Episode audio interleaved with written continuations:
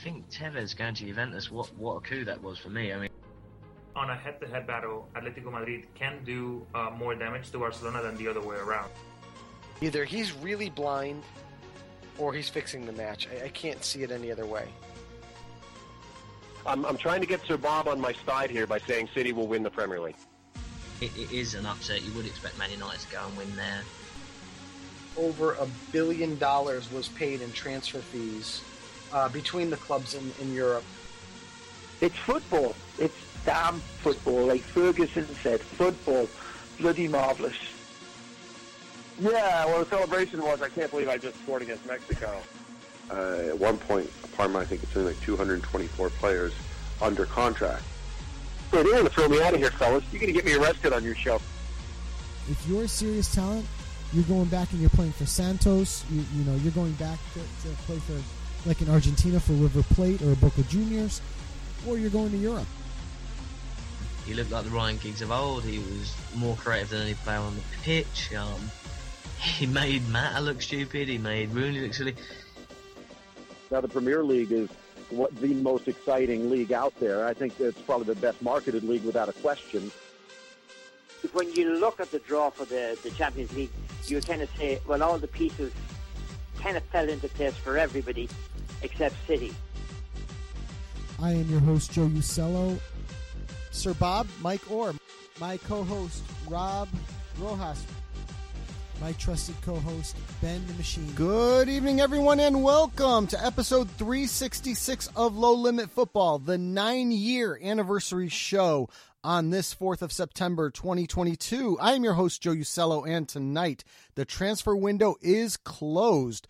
Frenkie de Jong and Cristiano Ronaldo never make highly anticipated moves, and we'll look at the winners and losers of the window. LAFC has lost total control of the Supporter Shield race after three straight losses, allowing the Philadelphia Union to sneak into the top spot after four straight wins as we head to MLS Cup.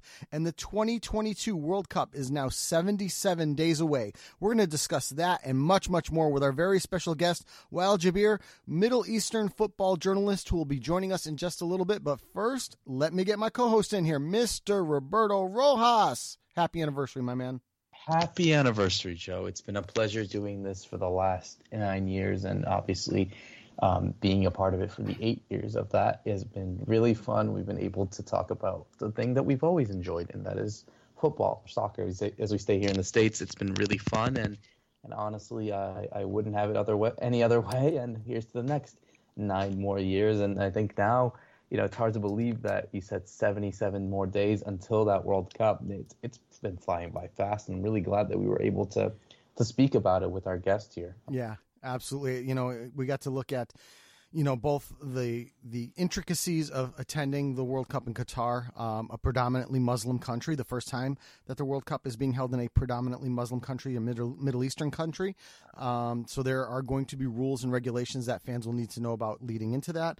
Uh, but also the Qatari national team. Um, you know, to discuss it was a great insight as to the, the team itself and how they've prepared and how, how well they've really performed um, leading up to this World Cup. So I think uh, it was a great interview, and we're obviously going to bring that to you folks in just a little bit. Um, but first, let's let's get the show started proper, right? And we do that normally with our trivia question, and I have one for you uh, if you're ready. Let's do it. So I'm looking for a number as an answer on this one, okay? Um, mm-hmm. But but bonus points if you give me names. Uh, Hany Mukhtar of Nashville FC has joined an exclusive list of players in MLS that have uh, have uh, accomplished 20 goals and 10 assists in a single season. How many other players have done this? Ooh. So again, bo- I have the I have the names. Okay. Of the other players, uh, so if you um, if you wanted to throw names at me, I can give that to you as well. But um, how many players have done 20 goals and 10 assists in a single season in MLS. We'll bring you okay. that. We'll bring you that answer at the end of the show. So, uh, opening thoughts. And our opening thoughts today or tonight uh, is going to surround uh, the World Cup. I'm sorry, not the World Cup, the Champions League draw. Uh, obviously, the Champions League draw for 2022 uh, was was performed while we were away, and we have our group settings. We have uh, matches coming up this week, which you'll get in match of the week, and uh, some intriguing matchups. I think the first the first one. Let's let's look at. We always talk about how um, uh, UEFA likes to cook the uh, ping pong balls, right? To, to get the matchups they wanted. And I think we all expected a Real Madrid Inter matchup. Uh, we didn't get Real Madrid Inter. We got the other Spanish giant and Inter in Barcelona in Group C, which round, was rounded out by uh, Bayern Munich and Viktoria Pilsen, which is probably the quote unquote group of death. Um, and I felt bad for Pilsen being in that in that fourth pot, and all of a sudden they get their name drawn into this group, which was crazy. Um, but this was the theme to this one was uh, mega strikers returning home, wasn't it? Uh, Barcelona facing Bayern Munich in this group. Robert Lewandowski moving back to Bayern Munich or moving to Barcelona and now having traveled back to Bayern Munich to face his old team. And Erling Haaland and Manchester City, who he is on an absolute tear right now in the Premier League. Uh, will be traveling back to Borussia Dortmund in Group G as they also take on Sevilla and FC Copenhagen in uh, in their uh, Champions League run. So, you know, I, will give you the groups uh, as they are proper. In Group A, we have Liverpool, Napoli, Ajax, and Rangers. In Group B, Group B, Club Brugge, Bayer Leverkusen, Atletico Madrid, uh, and FC Porto. For me, the group of life. I think any of the four teams can come out of that one. Group C, like we had mentioned, Pilsen, Bayern Munich, Inter, and Barcelona. Group D, Tottenham, Marseille, Eintracht Frankfurt, and Sporting Lisbon. Group E, Chelsea, Salzburg, AC Milan, and Dinamo Zagreb. In Group F, Real Madrid, defending champions, Celtic, Shakhtar Donetsk, and RB Leipzig. Group G, Manchester City, Dortmund, Sevilla, and Copenhagen. In Group H, Paris Saint Germain, Juventus, Maccabi Haifa, and Benfica. So, Mr. Rojas, I want to go to you first and ask you what your thoughts on the groups are. Well, you talk about the reunions of strikers. You have to also look at the reunions of players. You know, obviously Di Maria and Paredes making the reunion from Juventus to PSG. That's another one to mention. But overall, I think you could say that it really is a tournament that is still open. I think obviously you would look at some of the big teams that are there that are favored to win this competition.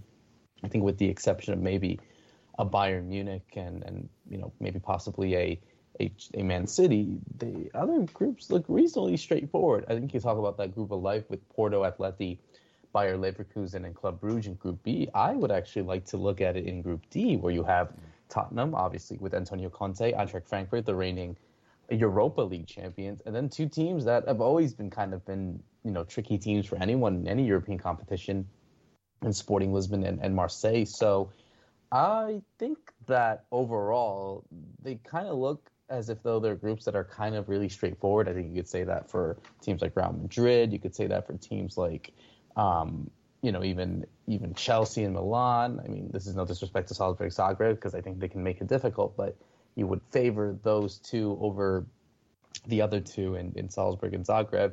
Um, but overall, I mean, I think it's it really is one, and you know, even from your take, Joe, from from Juventus, I think you could feel very optimistic. I mean, yeah, Juventus haven't exactly been playing so well to start the season, and obviously the teams in there like a Benfica and a PSG are tricky. Even a Maccabi Haifa are also very much a, a tricky team if they're not careful.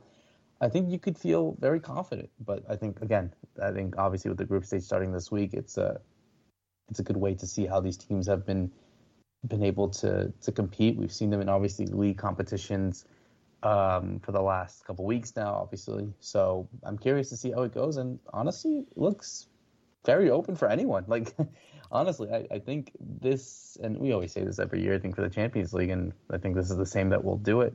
I don't see a clear favorite, really, that looks very much, I would say, not competitive, but definitely hands on, the clear on favorite to win this Champions League.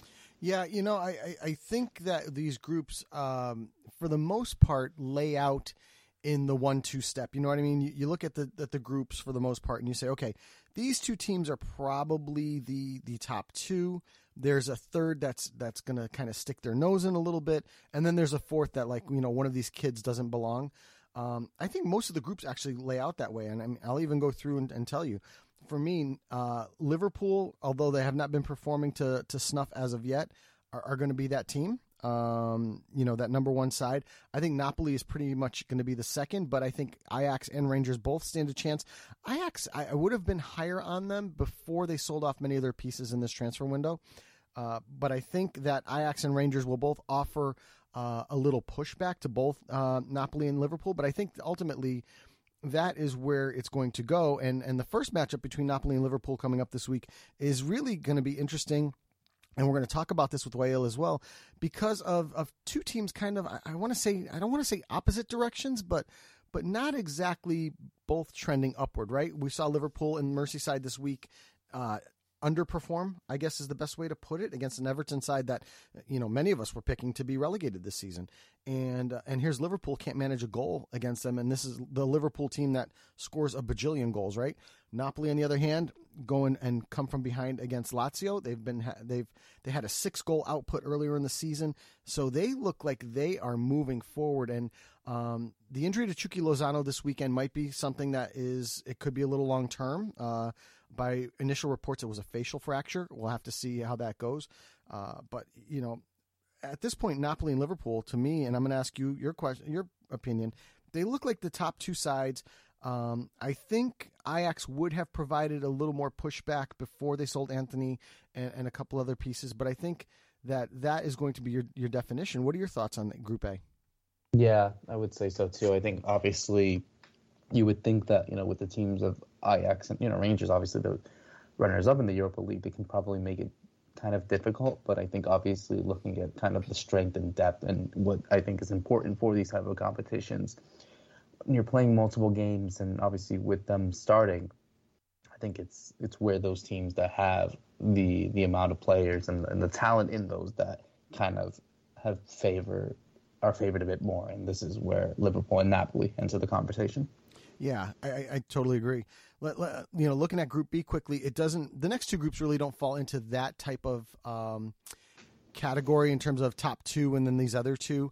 Um, I think for me, Club Brugge is the fourth team in this one that got paired into a group that uh, are going to have a, a, a, good spot in in Atleti. I think uh, Atleti should move through here, but again, another side that is kind of you know, ebbing and flowing in terms of their performances. Leverkusen should do very well, and Porto should do very well. And I think that's going to be the competition. Uh, is going to be Leverkusen and Porto for that other spot. But don't be surprised if both of them nudge Atleti out. What are your thoughts here? Yeah, yeah, I would say so too. I think obviously they, they kind of are. I think for Atleti's case, they kind of feel as if though they could feel positive, and, and honestly, I think they can feel optimistic, but it's a tricky one. It really is a tricky one to to really go for. I think obviously also in Group C, that's the big one. That really is the big one to, to to not to, to be able to call because those are three really good teams. Same idea. I'm sorry. Go ahead. No, I wouldn't say. I think in Group C it's a bit more tighter though, and this is no disrespect to Porto Bayer Leverkusen. I think, you know, you expect Atletico Madrid to qualify. Mm-hmm. That being said, you also expect Bayern Munich to qualify. So I think I think it's just I don't know. I, I, feel like maybe there's a bit more openness to it in terms of Group B rather than C. If I'm being honest with you. Agreed. That makes sense. Oh, absolutely agreed. Because I think I think Porto and Leverkusen are closer to Madrid um, than people than people think. Do you know what right. I mean? So yeah. there's a little more openness there. Um, Group C, I just feel bad for Viktoria Pilsen. I mean, this is mm-hmm. this is the ping pong ball you did not want to be uh, getting into this group. And Barcelona, let's be honest, um, Barcelona looked pretty good to start, right? And with all the mm-hmm. turmoil, with all the financials, with all the moves and all the changes, um, we talked about this a couple weeks ago where we weren't sure what Barcelona you were getting. I think I want to say when we when we had Summer on the on on the show to preview La Liga, I, we we're like, what what Barca do you get? Do you get this disaster of a dumpster fire, or do you get this, you know, well performing oiled machine that looks like the old Barcelona? And I think we're starting to trend towards the second a little bit in Barca. Um, you know, they, they obviously kept pieces. They they've triggered their financial levers where they were able to finally add J- Jules Koundé. They've added a few more pieces. They've spent a ridiculous amount of money, and I, they must have been searching through the couch cushions at uh, at headquarters there because I don't hmm. even know where they're finding the money at this point. Um, Inter uh, did not uh, perform as well as hoped in the Derby della Madonnina this weekend. Uh, Bayern Munich, actually, I believe they drew as well this week. So, you know, this is, I think this group is closer. Again, I feel bad for Pilsen, but I, I would not want to pick a first and second place out of this group yet, just because I think it's going to be very close. Yeah, yeah, I agree. Yeah, Group D: uh, Tottenham, Marseille, Eintracht Frankfurt, Sporting. This is another one that's tough to. I think. I think Spurs are through. I mean, I, I know everyone likes to talk about Spurs being Spursy. This is Antonio Conte's Tottenham Hotspur. This is not some other guys. I'm, this is not Mourinho's Hotspur. This is not Pochettino's. This is Antonio Conte. And the difference, you know, and again, Mourinho's a winner. Don't get me wrong, but Antonio Conte seems to always be able to do more with less. Okay, and mm. and and not that he has less here at Spurs. I think he has the right pieces, and and I think that Conte will be able to get this team through. You know, in in a flash, I think I think he will definitely win this group. I don't think there's much debate there. The interesting part's going to be behind him. Sporting, Eintracht, and Marseille are all, all going to be level with each other and it's going to be interesting to see which team turns out second. What are your thoughts here? Yeah, I agree too. I, I think I don't know. I feel like maybe Eintracht are kind of the side that are more favored to finish second, just because I just think they're the better side. But uh, be careful on Marseille. Be careful on Sporting as well. You know, those teams are always ones that could pose tricky, tricky scenarios. But yeah, I think it's really straightforward for Tottenham, and it's that battle for second. I think that could really go all the way to the end of the, the group stage. Yeah, and, and you know Eintracht, looking at them so far in the Bundesliga, they've gotten off to a, a, a, shaky start. Let's say they're currently ninth, eight points, two wins, two draws, one loss. So not terrible, but not uh, not exactly lighting the world on fire. There, uh, I haven't looked at Marseille's run just yet in the French uh, league at the moment. I'm, I'm efforting it real quick here as we talk. Uh, and Marseille are, are, currently second, 16 points, five wins, one draw. So they are certainly off to the right start um, in in uh, in the French league, uh, currently tied with PSG. So mm. you know, and that's the top of the table. So that is going to be the interesting chase there. Group E, I think I think sets up straightforward. Chelsea, AC Milan. I think Zag, uh, Salzburg and Zagreb will both give a little bit of, of trouble to both teams. But uh, I think ultimately, especially with AC Milan, the way they performed in the in the derby this weekend, uh, will move through. I think Chelsea are a question, but I think quality wise, we'll certainly have more than enough to get through this side. What are your thoughts? Yeah, yeah, I would say so too. I, I think it, it really is straightforward. I think it's it really is a toss up between those two to see who goes first and who goes second. But hmm. I think ultimately it, it, it should be pretty straightforward for those two. Yeah, another one that for me is on the, more on the straightforward side is uh, is Group F. Real Madrid. I, I think they're going to win it. I, not to win the whole competition, but I think they'll win this group. You know, head head and shoulders above everybody else. I think RB Leipzig is going to finish second. Um, although I, have got to say that I wasn't. You know, looking back on the transfer window. Uh, performances of these teams, I wasn't entirely enthusiastic about RB Leipzig, and they're currently sitting 11th in the Bundesliga behind uh, behind uh, Eintracht Frankfurt that we talked about before. Uh, but mm-hmm. but Shakhtar Donetsk, they're not going to be playing any of their matches at home, given the situation in Ukraine. Um, you know that that is a very very difficult challenge for uh, any football club to have to not play any matches at home. Uh, they're all going to be played, I believe, in Poland, if I remember correctly. Mm-hmm. Um, mm-hmm. So that that is a tough that, that's a tough spot for them, and I, I feel terrible for them because it is it, it's it's such an ask. Um, Celtic, I think, will offer a little bit more of a challenge for everybody, and uh, and, and, ultimately, I think they're probably going to be the team that moves on to the Europa League. But uh, I think that's where it's going to be. How about you? Yeah, yeah, I think so too. I, I think it really is really straightforward for Real Madrid, and I think Leipzig are the one that kind of go in there as as runners up. Yeah, I think so too. So obviously, Group G, uh, Manchester City, Erling Haaland right now is just scoring goals for fun. Um, he's already on pace to break the uh, goal scoring record in the Premier League. Dortmund, um, you know, again, have sold that that Erling Haaland piece. They sold uh, Akanji um, also in this uh, in this window. Uh, Sevilla, Sevilla is an interesting one to me because that's another team. As I was looking at their transfer window, did not really um, do themselves any favors currently off to a very, very terrible start in the uh, in La Liga. They are 17th right now, only one draw, uh, one point, and that's the Valladolid uh, back on August 18th. So this team is really struggling. I, for me and Copenhagen, the battle is really going to be for this uh, for for this Europa League spot, and I don't know that Sevilla can hang on to it. Uh, I, I don't know if they have the quality. What are your thoughts here? Yeah, it, it, it really is tight. It, it's almost it's it's kind of similar to that to that Group D one. I think there is a clear favorite in City, but between Sevilla and Dortmund, ah, it's almost as if it's destiny for Dortmund to go in second and then Sevilla go all the way to the, the Europa League and win it. So on that end, I will favor Dortmund to finish runners up. I'll tell you, we're we're um we're not we're not necessarily making predictions today, but if I'm going to make a bold prediction today, I'm going to say Sevilla get bounced out of all of it, and Copenhagen mm-hmm. goes to the Europa. I'm I'm not. I'm really starting to feel that. I, I feel like this Sevilla team is just going the wrong way uh, completely, and it's sad because it was such a strong side just a couple years ago um, that it's gone to this. But here we are. So, uh, last one, Group H. PSG, Juve, Maccabi Haifa, Benfica. Again, this is another one. We see two teams going through. We see two teams not. Um, Max Allegri was uh, criticized by the Juventus faithful for basically saying that he, you know, in, in in short order, to paraphrase what he said, didn't really care about this PSG matchup coming up. His his concerns were the Benfica matchups.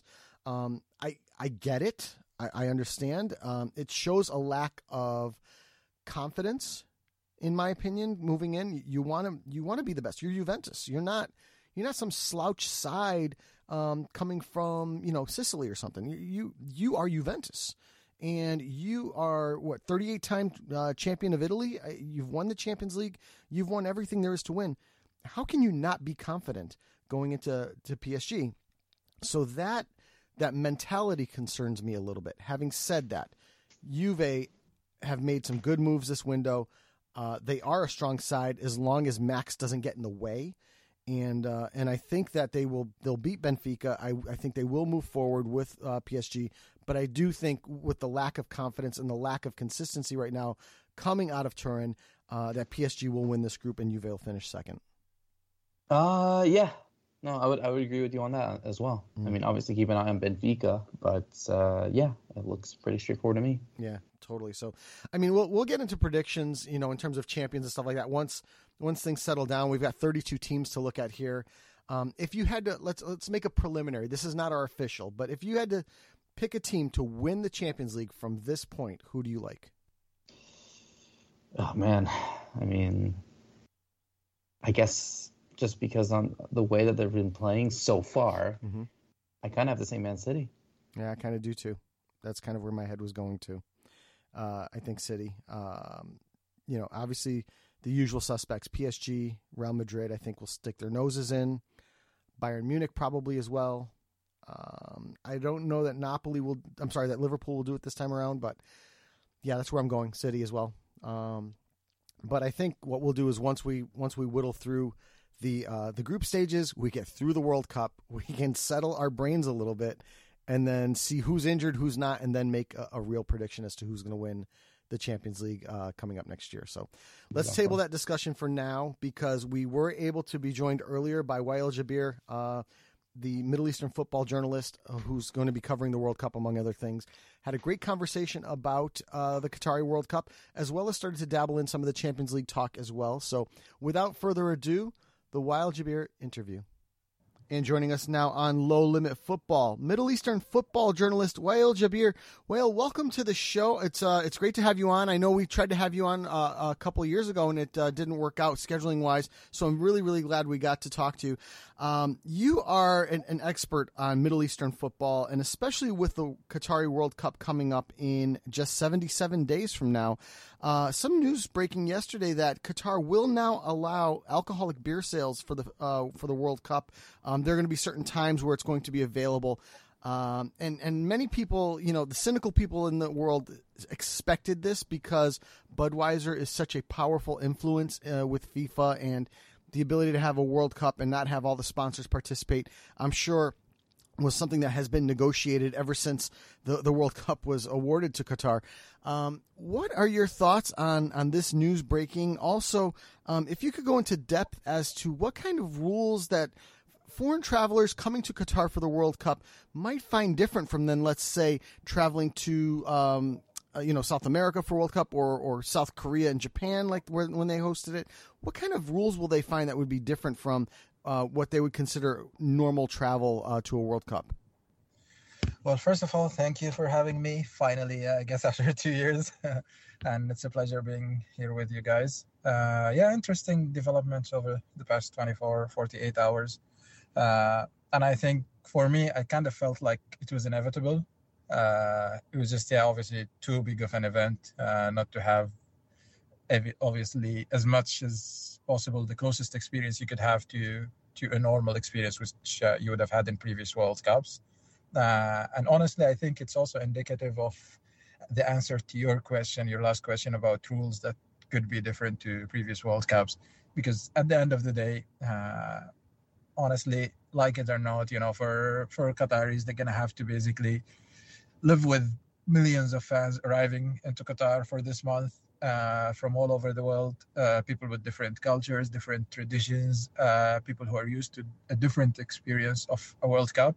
And at the end of the day, I think uh, Qatar and Qatari people in general will have to make exceptions for that month. I think definitely it's going to be something out of the ordinary for them and this is just yeah one one part of it I, I, guess the the serving of alcohol in football matches albeit with exceptions as you've mentioned with within specific time frames within specific locations as well.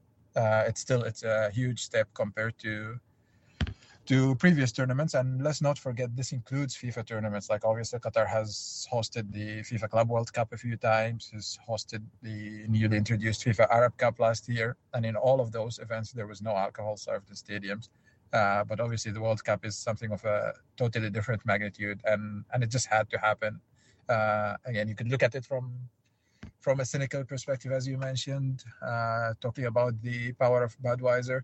But at the end of the day, uh, if it had gone any other way, again, people would have been cynical about it. So you know, you can't really please everyone. So I guess it just had to be done. And and yeah, in my opinion, I think it's I think it's the right decision.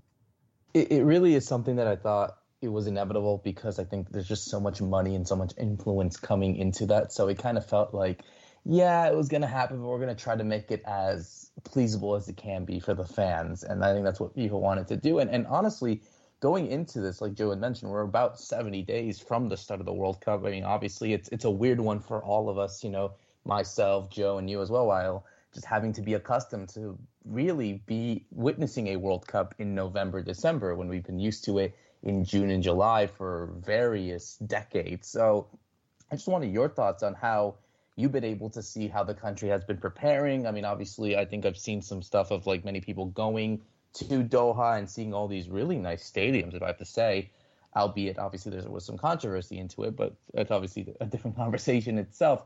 But I think, you know, from what we've been seeing from people over there in, in Doha, seeing how I think everyone is is preparing for it. I think also there were some issues as well in terms of accommodation, because as you know, this is a really this is a small country. It's only a country of um, I believe only two million people, and you know, majority of them all are already based in what 80% I think of the nation's population in Doha. So I just wanted your thoughts, Wael, on like how have you seen the country so far, and you know, with obviously 70 days for this World Cup. Are they ready to host this event? And you know, is there something that could indeed be improved from here on out? Yeah, it is. Uh, it is interesting seeing how Qatar has changed. Uh, I think I've been to Qatar the first time was maybe over a decade ago, so probably right around the time they've announced Qatar would be hosting the World Cup, and I've had the yeah the pleasure of you know seeing changes happening in the country year after year after year, seeing how it's prepared for the World Cup from the very beginning and that includes last year I went and I spent uh, the entire Arab Cup in December, which uh, FIFA and the organizers have used as sort of a, a, trial event for the World Cup. They've tried to basically implement very much uh, everything that they will they will be doing for the World Cup. So that that was kind of like a mini test, albeit of course with half the number of teams and a fraction of of the number of fans arriving. Uh, but it did it did show a lot of things. Uh, I think for me, one of the key things I've observed uh, during that period is Qatar would actually have to look to spread fans around the country. You mentioned that, yeah, 80% of the population lives in Doha. And then within that, also, you know, there is only a handful of tourist touristic places, only a handful of places where, you know, people would go to enjoy their day outside of matches. So the challenge is how do you relieve the the pressure of those places? I remember being in Souq Waqif, which is sort of like the old town, old market in the center of Doha last year, and with just fans of the 16 Arab countries uh, participating in the Arab Cup, majority of whom actually already live in Qatar. Not many people have traveled from from other Arab countries, and it was absolutely packed. Uh, same thing happened. I was there for the for the playoffs when we had fans, you know, from Peru, from Costa Rica, uh, Australia. Again, those were only like you know four countries playing in the playoffs, or five countries if you count the UAE as well in the Asian playoff.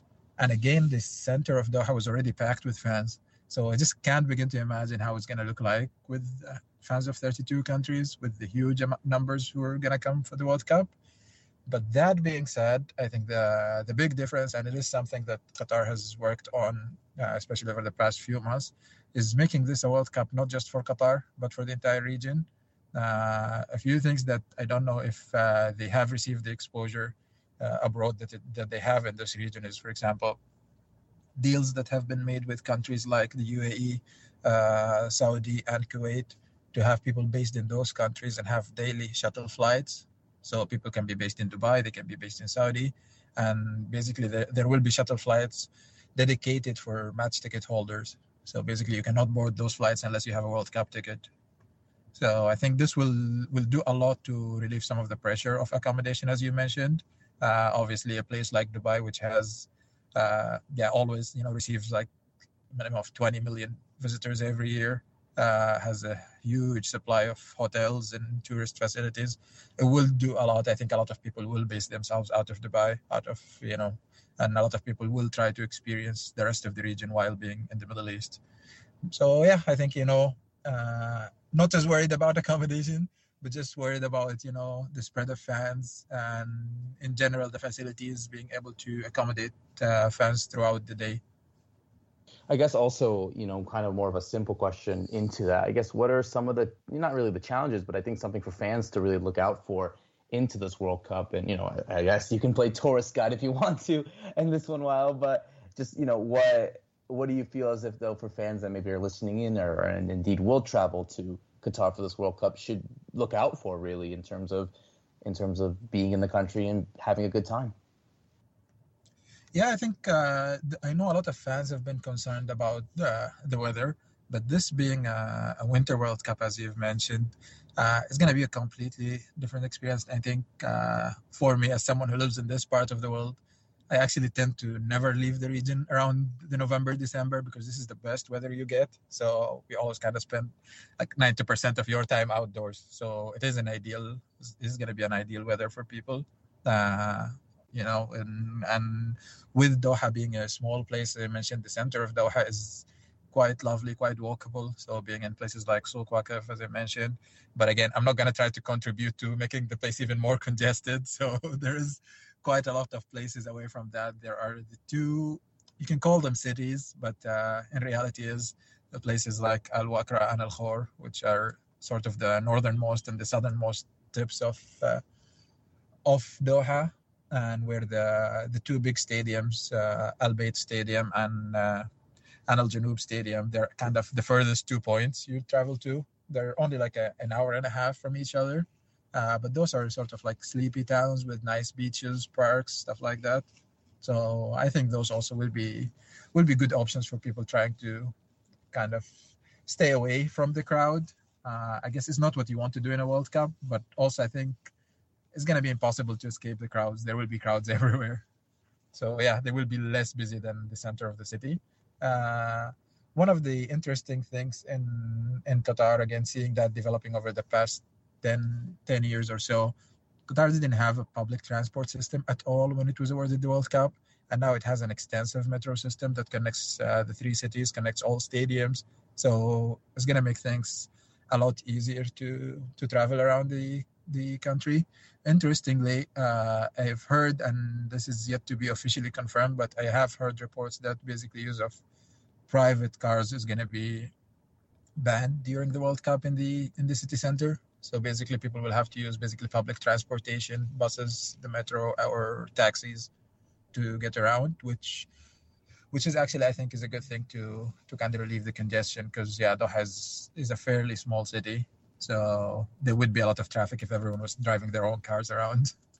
Now, well, I, I want to jump in quickly here because um, obviously we're still in the middle of a pandemic. Um, it, it, has not been declared over.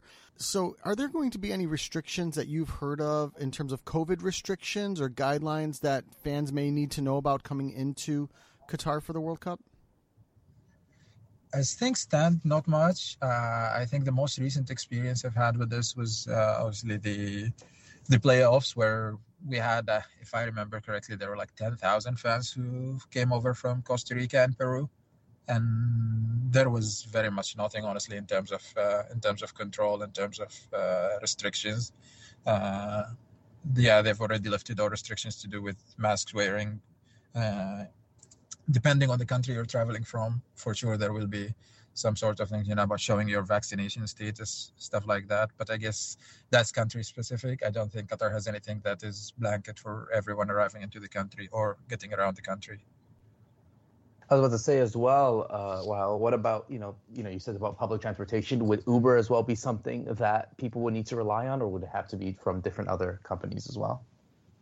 Uh, Uber is there, but there are also local alternatives to it. So one of the most popular versions in, in the Middle East is called Careem, and Careem was sort of uh, was actually grew out of Dubai, so it was a local startup uh, in the region, but eventually was bought out by Uber itself. So, but until uh, today in the Middle East, most people use the Careem app, which is yeah at the end it connects you basically to a different app, but also owned by the same company.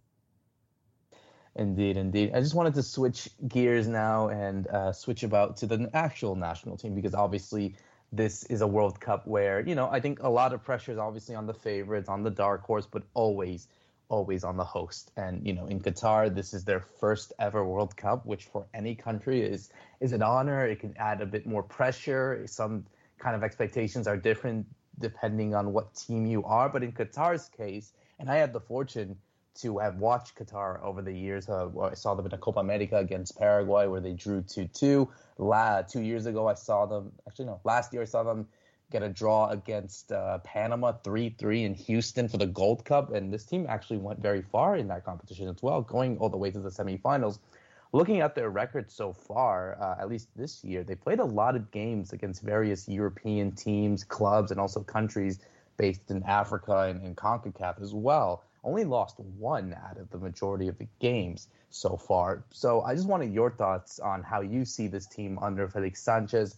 Obviously, they're going to be paired up in a group with Netherlands, Senegal, the, the reigning AFCON champions, and Ecuador. So not exactly uh, an easy group to say the least, but also a hard one, I would say, for for all these teams because obviously they're playing in a in a country that they haven't played before, and you know I think sometimes that gives that kind of advantage to Qatar into this World Cup playing on home field.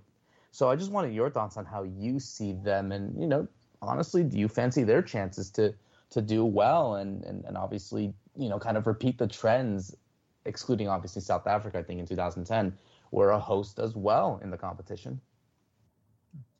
Well, honestly, I'm I'm quite excited about uh, the Qatar national team uh, for probably a number of reasons, but uh, one of the biggest is basically it's it's a different project. It's a project that I don't believe we've seen uh, at this scale anywhere in the past. So to to give uh, people who don't have as much idea of this team, this team started to be developed in 2006.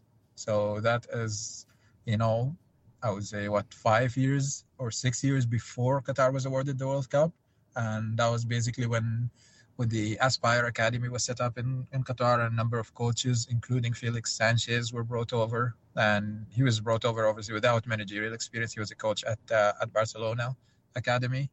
And, and a bunch of other coaches came through, and they started developing talent from, from within. And obviously, there is a lot of talk in international media of people honestly who probably don't have as much knowledge of Qatar or or the components of the team that this is a team that was gathered from around the world, which is not exactly correct.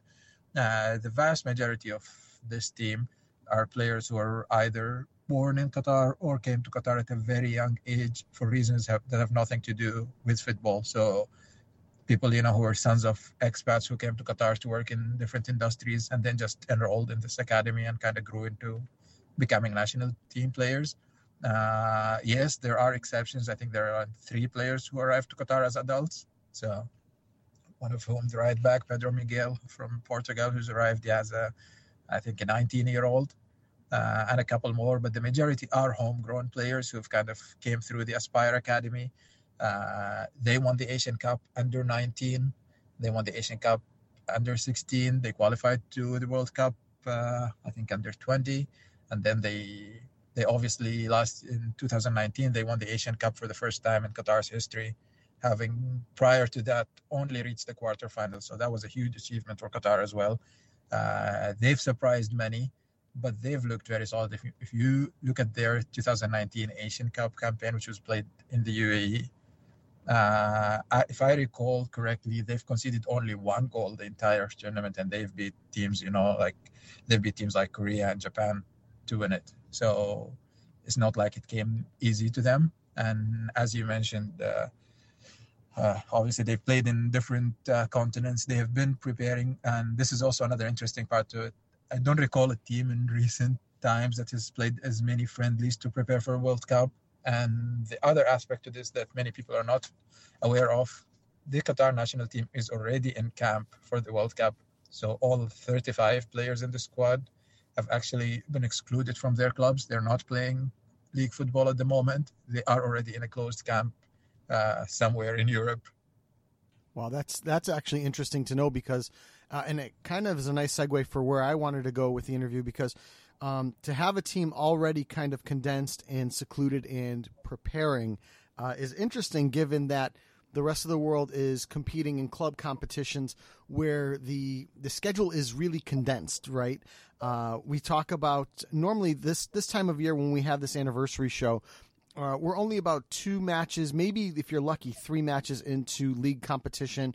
We're just preparing for Champions League, and now we find ourselves six matches in. Uh, we've already seen midweek matches in many of the leagues, and and we're we're right on the cusp of Champions League play. So um, how do you think that will affect both the Qatari team and the rest of the world in terms of how uh, the rest of the world is playing kind of a, a microwaved version of their schedule where Qatar is able to grow into the schedule and then uh, and then move forward?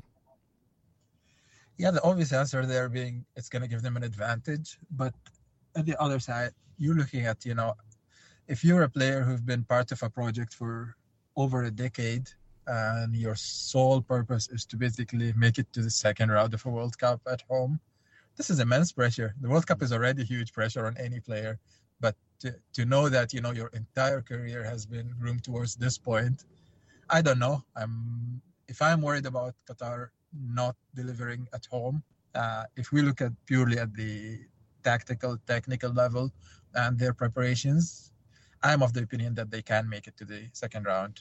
I know many people would tend to disagree, but I think they can do it. Uh, you mentioned their CONCACAF uh, Gold Cup run. Uh, they they looked competitive in, in the Copa America. They looked competitive even in the European qualifiers.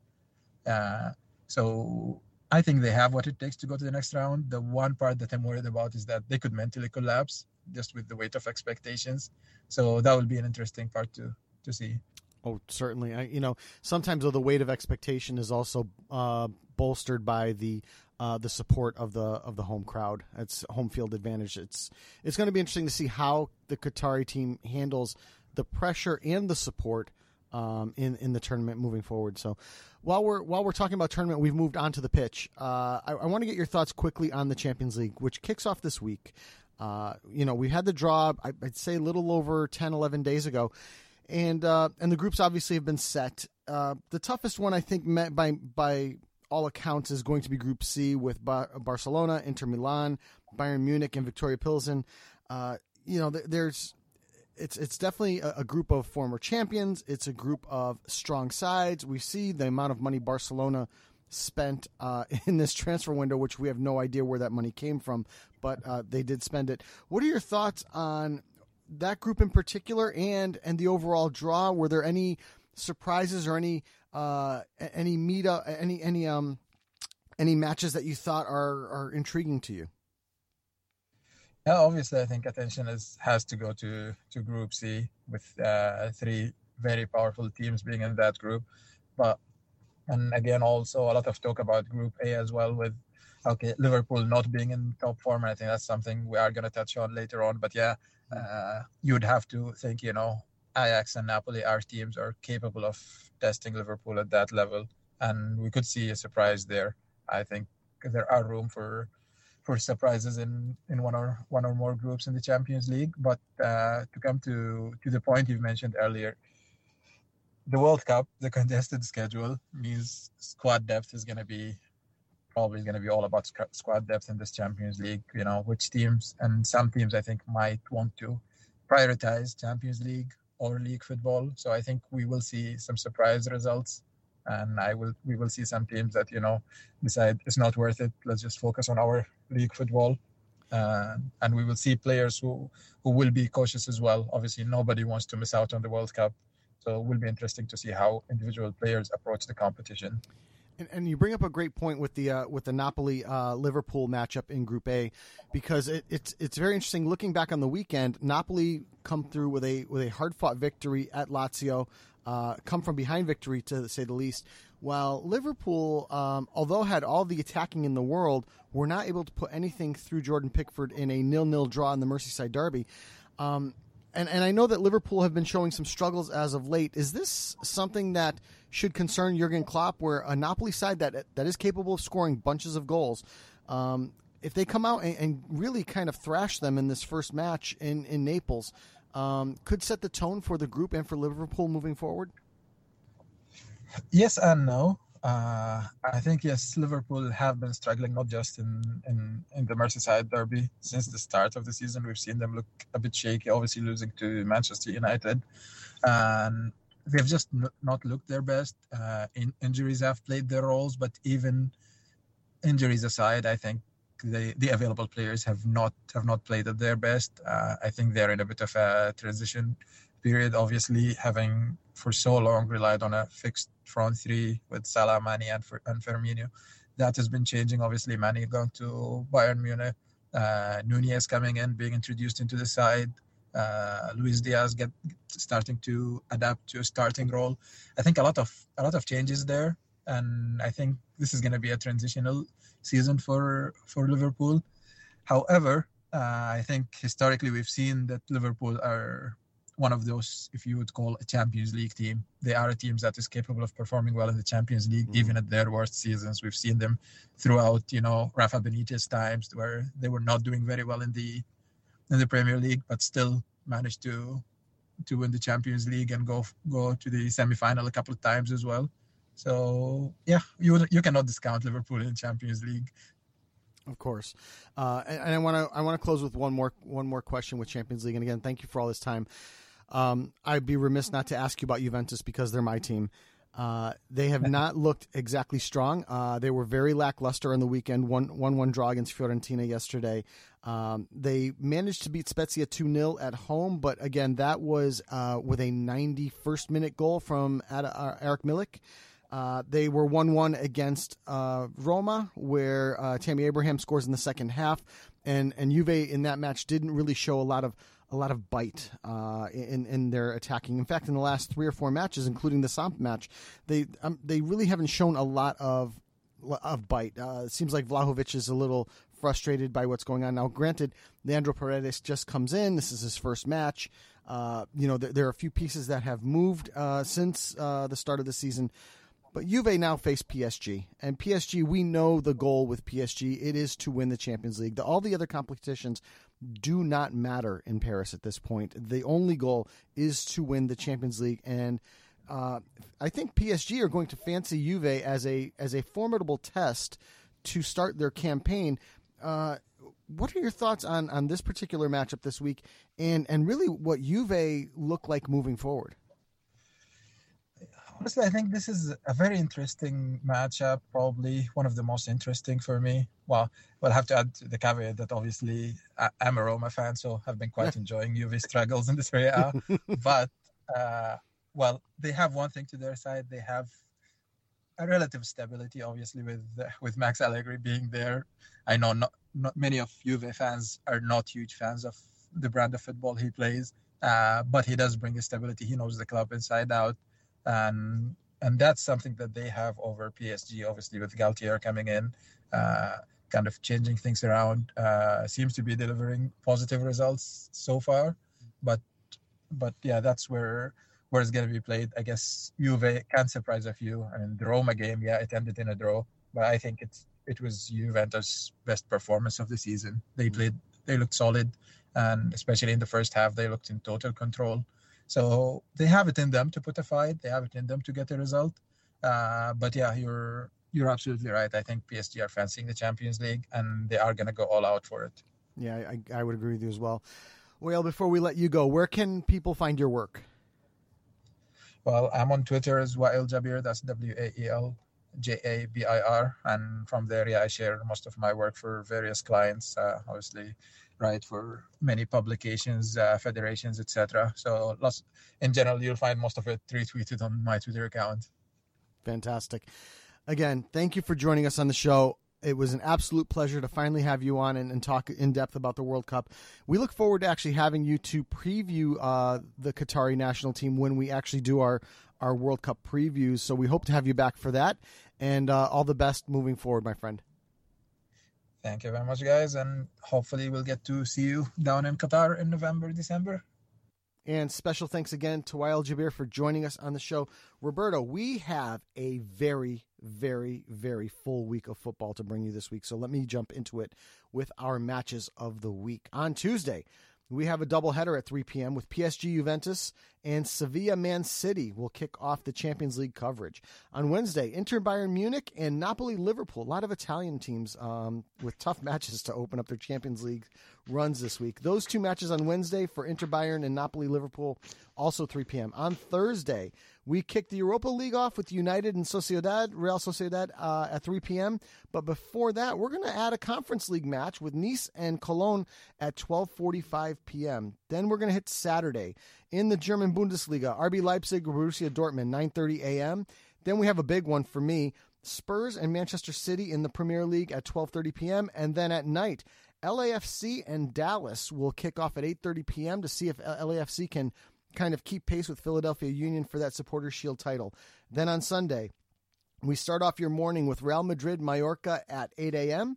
We then go to Italy for Lazio and, and Verona at noon, and we're going to close out the weekend with Monaco and Lyon at 2:45 p.m. Roberto, earlier I gave you the trivia question. I'd like to give it to you again. Let's do it. All right. So, Hany Mukhtar has joined an exclusive list of players in MLS with 20 goals and 10 assists in a single season. How many other players have done this? I feel like it's a rare feat. That's why you're asking me this. Mm-hmm. So I'm gonna say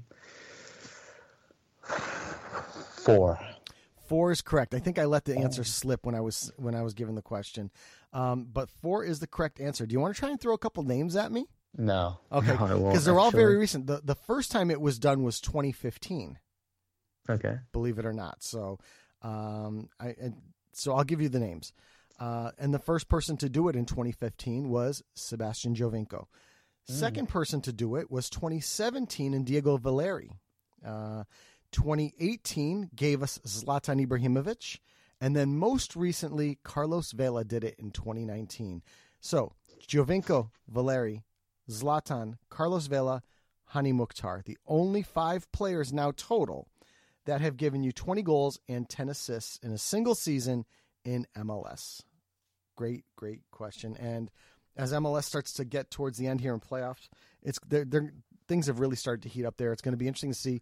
Austin FC also, by the way, has really, really uh, done well in their second season. They're currently second in the Western Conference, um, so they're they're going to be a team to keep an eye out for. They actually beat um, LAFC a couple weeks ago, three 0 uh, in the heat in Texas. So there is uh, there, there's there's some rumblings going on there. It's going to be a close playoff race. LAFC is not running away with this, and uh, it's going to be interesting to see what happens in the playoffs. So. Without any further things left on the docket, my friend, let's close out nine years and uh, and start working on year ten. Let's do it. All right, here we go. So, for episode 366 of Low Limit Football, special thanks again to Wael Jabir for joining us on the show. Next week, we will give you the rundown as the Champions League kicks off week one. We start to look at the international window coming up uh, and our breaks as they head into the World Cup, and we'll give you all the action from the leagues around the world. So, for nine years and episode 366 of Low Limit Football, I am Joe Usello. Thank you, everyone, for listening to us through the years. We really appreciate all the support. Uh, thanks for listening, and good night.